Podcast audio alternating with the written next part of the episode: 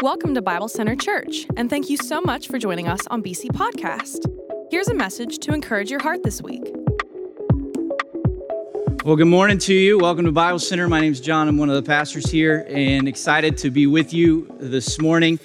Um, how many of you are in the season of your life where you just find yourself sucking wind all week long? Yeah? Anybody like me? I feel like we're just running. Like there's just absolutely no space um, at all. So if that's you, I'm with you, totally with you. But uh, we're glad to be together this morning where maybe we can take a breath together. Um, so it's an opportunity to do that as a church body. Uh, last week we talked a little bit about where we're headed as a church, where we feel like God is taking us in the next year and maybe in the next seven to eight years. Uh, one of the tools that we gave you last week was this little booklet. And so if you did not get a copy of this, there are more available that you can find on the, by the doors on your way in or out this morning. Um, but it's a great look at what is to come when we think about this year and what we're going to talk about and what we're going to double down on. And honestly, the journey that we're going to find ourselves on together as we navigate this year. Um, today, we're going to look in particular at the last objective. If you remember last week, if you were here with us last week, we got through one through three. And I feel like that's quite an accomplishment, right? In one service to get through one through three. And so today we're going to look at objective number four. But I was thinking this week about this concept of vision. Vision. Have you ever thought about vision before? How vision takes place, how it comes to be, how it comes to pass. So, vision in reality is imagination, it's the ability to think about the future. Last week we talked about how there's a definition of vision that has both imagination and wisdom in it when you think about the future, when you, when you envision what will take place in the future. But vision is one of those things that sometimes can sound crazy, right? Because a lot of times vision is about something that has yet to happen. So there are lots of things in our society that are examples of vision. Let's take, for instance, one of the phones that many of us carry in our pockets an iPhone. You remember when the iPhone first happened? When it first happened? Well, in those days, back in those days, we had to carry a phone and an iPod, like two devices. And so Steve Jobs came along and he said, I have this idea, I have this concept of what if we took those two things and we turned them into one little computer that you could carry in your pocket that also made phone calls. And now we're to the place where we rarely use it for phone calls, we use it for all kinds of other stuff. But that was vision, right? That was an idea that I'm sure that he presented to a group of people. And in those group of people, there were some that were like, yeah, that sounds amazing, and others that went, that'll never work. Right? Because that's people. But that's an example of vision. When you think about vision in society, every idea that's ever come to pass began with vision. So, in other words, everything that's been created throughout history began with vision. It's fun talking to you guys and, and about life and careers and all of those kind of things because Bible Center is full of people who have vision. It's full of people who have vision. They're always thinking about what can we do? How can things be better? How can things be accomplished in a different way? It's remarkable the group of people that God has united under this roof. Vision is a common thing in society. Vision is a common thing in society, it happens all the time, all around us. But in society, vision typically follows this path in culture. It goes from idea to concept to strategy to execution. tend to follow that path. So in any corporation or any any any business or whatever it might be, it kind of that's the way you go. Like even in car companies, for example, we have concept cars, right? Concept cars. So it's an idea, somebody sketches it out, And then we develop a concept car that we use to kind of test to see if that's right, wrong, or might work, might not work. And then if it works, it goes into execution and strategy. All of those components are part of just culture when we unroll vision to make it into reality. We're going to talk this morning about how in the church, vision becomes reality. From vision, an idea, a concept, uh, something that we've put together, imagining the future, how does that then turn into reality? Something that's true, something that we live. Because it's a little bit different in the church than it is in culture. So, in culture, one of the differences is that most of the time, vision is there to increase the bottom line, shift the paradigm, adopt a product, different things like that. But in the church, vision is there to introduce the world to Jesus. And so that the world will become increasingly more like him. That's our bottom line. That's our product, so to speak. That's the mission. So we're going to go this morning to Ephesians chapter 3. So if you have your Bibles or your Bible app, I'd encourage you to open up to Ephesians chapter 3. We're going to spend most of our time there, and we're kicking off a series this morning that's going to take us through the book of, or the chapter of Ephesians chapter 4. So we're introing that chapter this morning. And so we're going to talk about that a little bit more later on. But you're going to find yourself in Ephesians chapter 3 this morning. And I think as we read through the end of Ephesians chapter 3, I think there are three things that we can pull out that answer the question in the church, for the church, how does vision become reality. We're going to have some fun this morning as we look at this. So, this is Paul's letter to the church in Ephesus. The church in Ephesus was not a Jewish church. It was not a Jewish church. So, this was a group of people who were not Israelites. They were what was called Gentiles. That would be us. We were not of, of Jewish background or Jewish origin. And this letter, unlike many of the letters that Paul wrote, was not written to address a problem. So if you read through all the different letters that Paul wrote in the New Testament to different churches, most of the time you're going to find him addressing a problem and sometimes pretty head on. But in this letter, it's a letter of encouragement. This was a church that he loved, big time loved. Made a couple visits there on his journeys and really, really loved being with his church. And so he was writing a letter of encouragement. So you can break the book of Ephesians up into two categories. Verse chapters one through three have to do with theology. And the theology is two people groups put together to make one.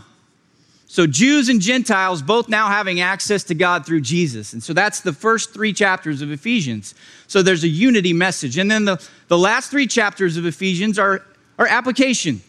They're practical. Based on the things I've just told you, now here's how you should live. And so as we go through this series, we're going to go through Ephesians chapter 4, and we're going to look at practical outcomes of a, of a theology of oneness or a theology of unity in Christ. And so that begins next week. But as we jump into that, in the middle, right at the end of chapter 3, Paul prays for this church. He prays for this church. And all of chapter 3, you could say, is kind of a parenthesis because Paul does what Paul does on occasion. He gets so excited about something that he can't stop talking about it. And so if you look at verse 1, and you look at verse 14, you will find the same words that begin both verses. And it's almost like Paul started his thought and then got so excited that he wanted to say some other stuff, and then he came back to his thought again at verse 14. I don't know if you've ever met anybody like that before, but that's the Apostle Paul. He was so in love with Jesus and what Jesus could do. And so, chapter 3 is an example of that. But we're going to start in verse 14. And we're going to see three things that Paul prays for that I believe help us understand how vision in the church becomes reality. And we're going to look at an example in the history of Bible Center how that has been true. Okay, so three things. First thing, living fearlessly. Vision in the church becomes reality as we live fearlessly. Look at verse 14. It says this For this reason, this is Paul speaking, I kneel before the Father, from whom his whole family in heaven and on earth derives its name. Now he starts his prayer. I pray that out of his glorious riches he may strengthen you with power through his Spirit in your inner being. So Paul starts his prayer out by saying to the, the church at Ephesus, to the believers at Ephesus, that I pray that God will strengthen you with power through his Spirit in your inner being. I pray that first of all, you will know God. You will know God. And so this morning, you might find yourself here amongst a group of people who are attending church together, and you might say, I don't know God. What Paul was so excited about was God sending Jesus to save the world. He was so excited about God sending Jesus to save the world because now the world had access to God through Jesus. Jesus came and he lived the perfect life and he died the perfect sacrificial death so that we could know God, so that we could have a relationship with God. So it's so much more than so we could wake up on Sunday morning and come to a building and sing some songs together. It's so that our eternity changes. And so the first thing that Paul is praying here when it comes to living fearlessly is that we'll know God. This morning, if you don't know God, you can know Him today through Jesus, and we'd love to help you do that. We'd love to help you do that. So he's praying that we would know God. But then, in context, what we're going to see is for the believers at Ephesus and for us by extension, he is praying that we would have power to love people the way that Jesus loves people. He's praying that we would have power to love people the way that Jesus loves people. And we're going to see when we talk about living fearlessly, he's not talking about things like, I'm just going to step out in front of traffic and hope. He's talking about loving in a crazy way. Loving in a way that's fearless, loving in a way that is totally different and remarkable loving without fear of what might be done to you, living fearlessly. So, vision in the church becomes reality as we, just like the church at Ephesus, live fearlessly. Second thing, the second thing that we see here is we love unconditionally.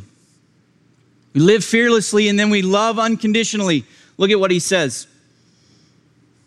End of verse 17. And I pray that you, being rooted and established in love. Now, that's a key phrase for us.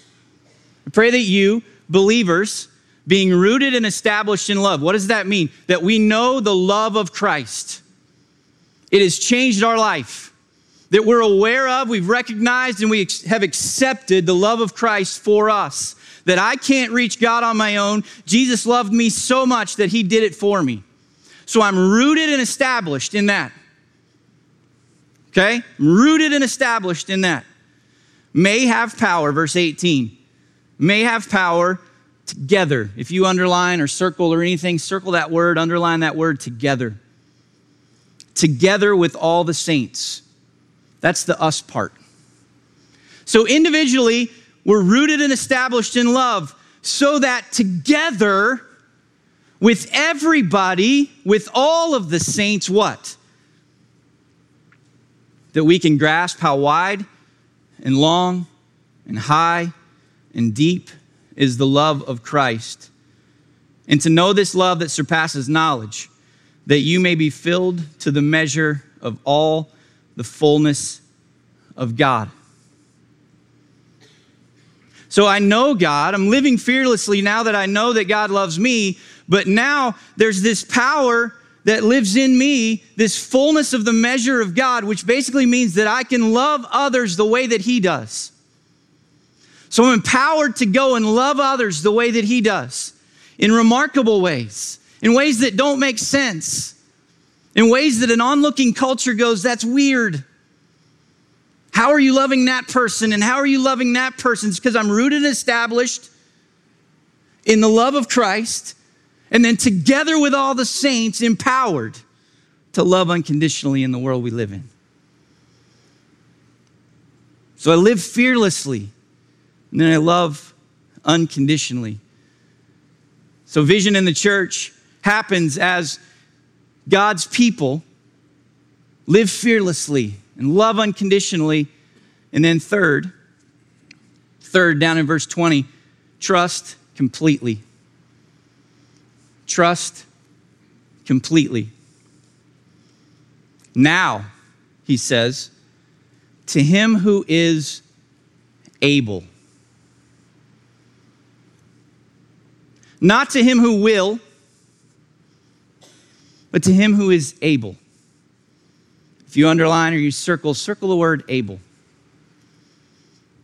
To him who is able to do immeasurably more than all we ask or imagine, according to his power that is at work within us, to him be glory in the church and in Christ Jesus throughout all generations, forever and ever. Amen. A lot of us like to take those verses and assign them to a lot of different things. You know, God is able. God is, God is able. You can do more than we ask, and that's 100% true. But contextually, it's built around love. He enables us to love others in ways that we would not ever be able to do on our own. And out of that comes all kinds of things. Out of that comes all kinds of other things that take place when it comes to vision. But it's rooted and it's established in love. It's rooted and established in love. So, back in 2004, I'm going to invite Richard and Michelle Thompson to join me this morning. How many of you remember this? It's called Hearing God's Call to Grow. Hearing God's Call to Grow. A few of you put your hands up, acknowledging that you were around in 2004. 2004, we published, Bible Center published a, a book called Hearing God's Call to Grow. And it's remarkable. I ran across this a couple weeks ago. There's so many great things in here. It was Vision 2015 back in 2004. And that was a big deal at that time. This was prior to Bible Center even owning the property that we're on today. Okay, so this was while Bible Center Church existed at the Oakhurst campus, just down the road, um, right across from Kroger. So we existed at the Oakhurst campus, and there were some problems. The problem was we were growing too fast which is a great problem, but still has the word problem in it. We were out of parking. We were out of space. We didn't have any more room for classes. We didn't have room in the services for people to come and find chairs. Like, we are out of space. The growth that, that is in here is just absolutely remarkable. There's a rule in church life that if you're 80% full, you're too full. And we were running about 95% full. And so there was a group of people some of you were part of this group of people who started to sense the Lord's direction. They started to see vision for what the future could hold. And out of that was birthed this campaign, hearing God's call to grow. Richard and Michelle Thompson were on our team at that point in kids ministry, right? Both of them in kids ministry. And now Richard is our care pastor, and Michelle is our executive director of operations, not operations, outreach. That's a different thing. totally different thing. Um, so you're going to get a raise? Yeah, exactly. And they're they're fantastic part of our team, but they were here when this took place. And so what we wanted to do this morning is we want to share a little bit of the story of hearing God's call to grow. What took place in those days? And how does it actually line up with what Paul is saying here about how vision becomes reality? Because in those days, this place didn't exist. This property was here, but it was trees and hills. But now we sit in this building, worshiping on a Sunday morning. Vision became reality. And so we talked about this a little bit this week. And so there are lots of things, obviously, that took place um, in those days. Um, but when you think about the concept of living fearlessly, you know, people that called Bible Center home uh, in, in 2004, how are you challenged to live fearlessly as you went through this, this campaign? So, one of the things I think of right away is we made lots of plans. We were adapting space. If you were there, you know, we did overflows in the auditorium, our nurseries. We were packed everywhere. We had 270 parking places, and we were parking 345 cars some Sundays, all up and down the road. and we had made plans. We hired a consultant. We'd already put some money toward making plans to build parking at Oakhurst. And we decided, many of us started to feel like it wasn't big enough. God can do more than we ask or imagine. We're not thinking big enough. We need to think bigger. And so we all, and many of you that were there, you're going to remember, we paused and we prayed. Yes, we paused and we prayed. We put a stop to what we had already started. We'd already invested some money in it, but realized it wasn't big enough. So you, you said some money. Yes, it was money. What do you mean by some money? I believe, if I remember right, it was a couple million dollars. Yeah, it wasn't like 30 bucks. so there's a, there was a fearless thing about that. Like, like we had invested $2 million into this plan. And there was a moment where it was like, this isn't the plan. This is not it. That's pretty fearless to say we're gonna we're gonna move in a different direction even after investing that amount of money. So there was definitely a, a living fearlessly that was taking place among the people. Um, so then the second thing that we've pulled out from this passage is, is loving unconditionally. Loving unconditionally. As you go through a journey like this, there are challenges, obviously, that come your way. So, talk a little bit about how that group, you guys had to love unconditionally in those moments. This, after we talked about it in your office, this is actually my favorite part of this. Remembering, uh, we were just brainstorming and thinking, and really what came to my heart was if you were here, and once we moved on into the phase, we had the property, we had hired an architect, and we had an idea of what this building and property would look like, there was a video with a rendering, like a walkthrough. And if you were here, you remember. And the walkthrough had people standing in the lobby. There were people here in the auditorium. There were people and children down in the um, family and children ministry area. But they were faceless. There were bodies, but their faces were just blank. And we began to pray for those people because loving people that were not yet here was our goal. We wanted to bring more people to Jesus, and we didn't know who you would be. And now I look out, and some of you are here, and it almost makes me want to cry. This morning I was driving the church bus with a bunch of guys on there, and as we drove past on our way out to Harmony, we were up above the church, and I looked down, and I was thinking, all those faces, and here we are. So we loved you before we knew you. Which is amazing. Absolutely amazing. Um, so anytime you go through a journey like this, um, as a church in particular, there's there are moments that you're just left with nothing but trust, and you kind of just say, "Well, God, if that's what you want, then we'll trust you, and we're we're not really sure what to do now, um, but we're going to trust you anyway." So does something stick out uh, when it comes to trusting completely? We were all excited. For you that were here, remember we got so excited we were going to do pledges. We want we needed four million dollars, and it was a stretch beyond what we could imagine. But we kept praying, and we started. This was this was just to buy the property. Correct. So this was not to put anything else on the property. It was just to buy the property. And after looking at 28 different sites, and what's amazing is the first site we looked at was this property. And the last site we looked at, you're sitting on this property. But we had this plan. We're going to raise $4 million. So we put it out there to our church family. And we were so excited. And the day came when the pledges came in, it was $3.2 million. It's one of those TikTok moments of, uh oh, what do we do now?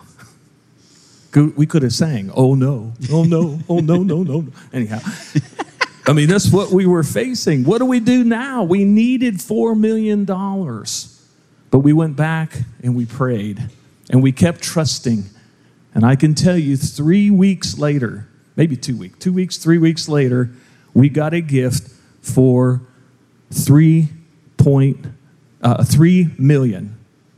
Three weeks later, we got a gift of three million, which put us at six point two million.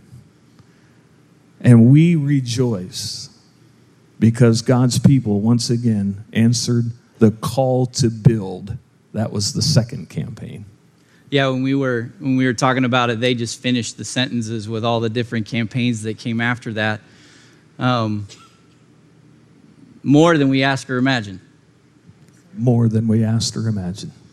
That's the God we serve. Can we say thanks to Richard and Michelle?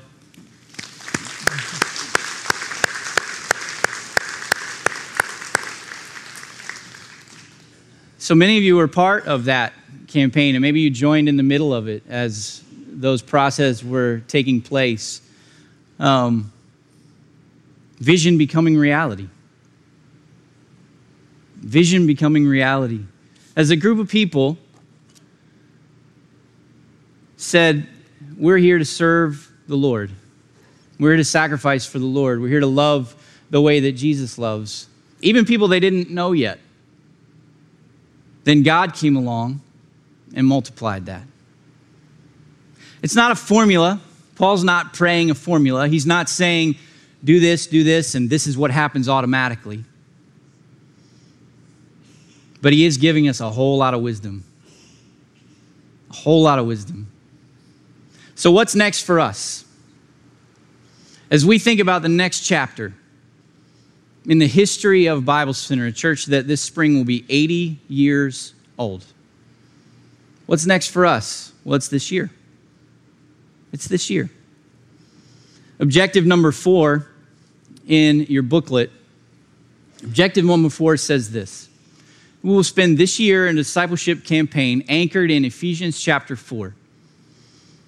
And we, as a group of followers of Jesus, as a collective group of people who call Bible Center home, will focus on becoming a more unified, equipped, and mature church for the glory of God and an increasing impact in our state. A year for a discipleship campaign. Not a financial campaign, not a building campaign, a discipleship campaign. We want to throw ourselves into becoming more like Jesus. Becoming more like Jesus. And there are steps involved in that, there's movement involved in that, there's participation on our part that's involved in that. And so we're going to do three sermon series as we go through this year that will help us focus out of Ephesians chapter 4, three sermon series. So the first one starts next week. And behind it is this concept of contending for unity. Contending for unity. As a group of believers, we want to contend for unity. We want to fight for unity. There's a posture there for us as a church, a posture of togetherness over preferences. You know, in our culture, we fight over everything, right? We fight over everything. But what if, as a church, this year, we decided that unity was the thing we were willing to fight for? It was the thing we were willing to contend for. We were going to put our energy into being unified. All throughout the New Testament, you see instructions over be unified, be unified, be one, be one. Even in John 17, Jesus prays that we would be one because that's how the world will know that the Father has sent him, that we would be one. And so it's time for us to fight for each other. Not against each other, but for each other. It's part of the remarkableness of the love of Jesus that we just looked at in Ephesians chapter 3 that Paul prays for us. It's part of the countercultural thing that takes place in the life of a believer. We love the people that we shouldn't love. We can't help it because we've been so radically changed by Christ. We can't help it. We just love people, even people that are different even people that disagree with us on name it. We love people. Now, I remember in college when Emily and I were dating, and we were probably three or four months in into dating, and there was a moment where I like, like, like distinctly remember we went from fighting to break up to fighting to stay together. And like that's the moment I knew she's going to be my wife. Our fighting switched. The way we fought switched. The outcome we were fighting for switched. No longer was it fighting to find a reason to not have this thing continue, but now it was, it was fighting to stay together. And as a church, we're going to fight. We're people, we're human. We have opinions, lots of them. We're going to fight. Conflict is not the enemy, division is the enemy. Conflict can make us better.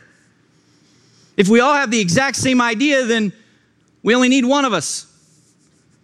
We need conflict, but we don't need division. So we fight to stay together. We debate to stay together. It's a shift in our thinking, it's a shift in the way we approach each other and church. So we contend for unity. The second series in January, as we start the new year, 2023, which is actually a real year. The second thing we're going to look at this year is how to live empowered. To live empowered, you could call it equipped. But we're going to look at how spiritual gifts are given to believers. Spiritual gifts are given to believers, not just the leaders, but to, to believers. Every believer has been given spiritual gifts.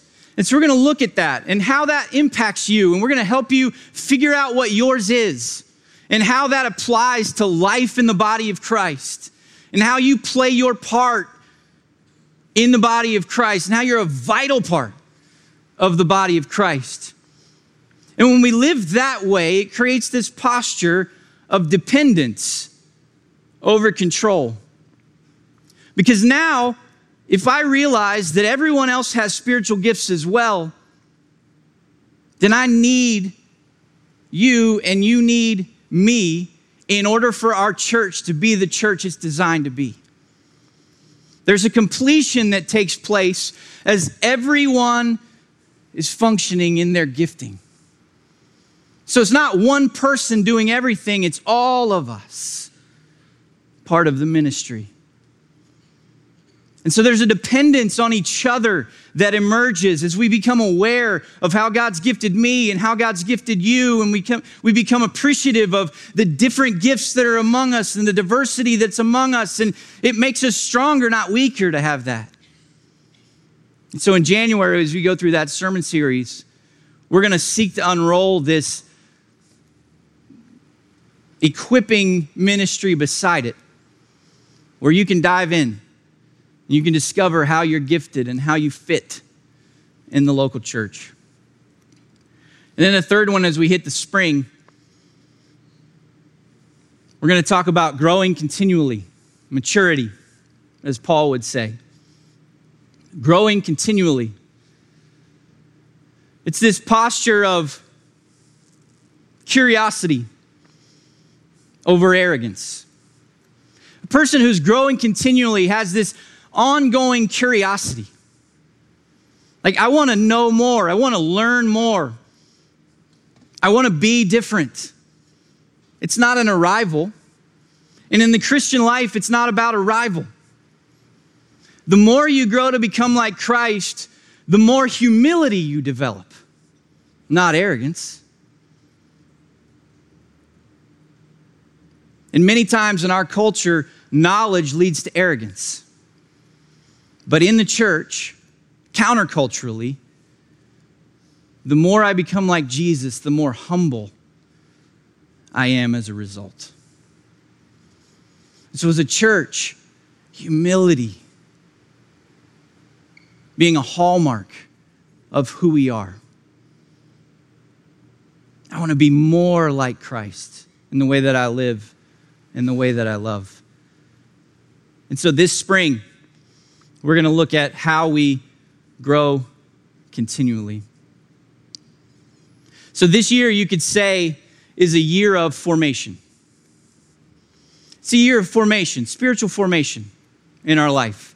As you've looked at the pattern last week in Acts chapter 2 and this week in Ephesians chapter 3, what you see are churches who are becoming more like Jesus, and God takes care of the expansion. Last week we saw the verse, and the Lord added to their number daily those who are being saved. And this week we see the verse, to him who is able to do immeasurably more than all we can ask or imagine. It's the Lord that takes care of the expansion. We double down on becoming who Jesus has called us to be, and God multiplies.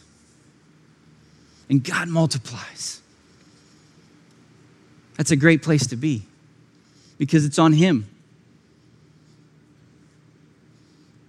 And so when we think about vision realized and we think about how do we impact our state? And how do we realize a vision where there's a network of three, and then maybe in 2040 there's a network of 40 or 50 or whatever it is, and there's impact across the state? It starts with a group of people here who call Bible Center home, who say, I'm going to become more like Jesus.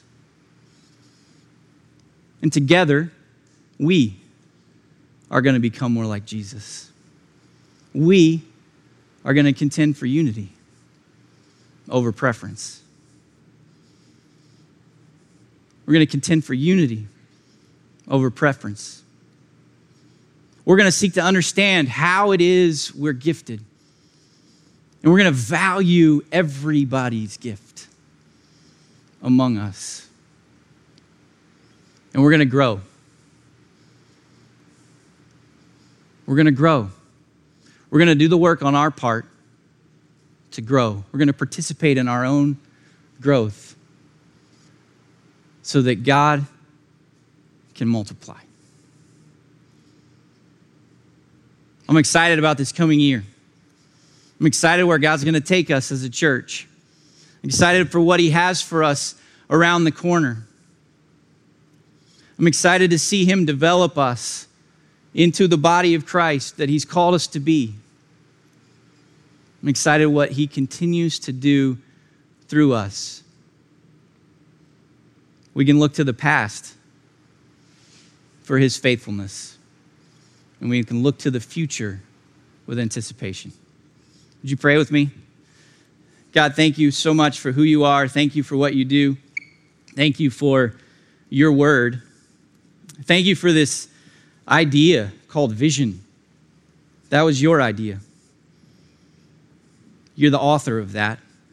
And we pray that you would see that come to pass here, that we would be a more unified church as we exit 2022, that we would be a more equipped church as we begin 2023, and that we would continue to grow as we round into next summer. And we pray that you will multiply those efforts, that you would bring impact to people across our state who need to know Christ. We'll give you the glory. In Jesus' name, amen. For more information, visit us at BibleCenterChurch.com and give us a follow on all platforms at Bible Center.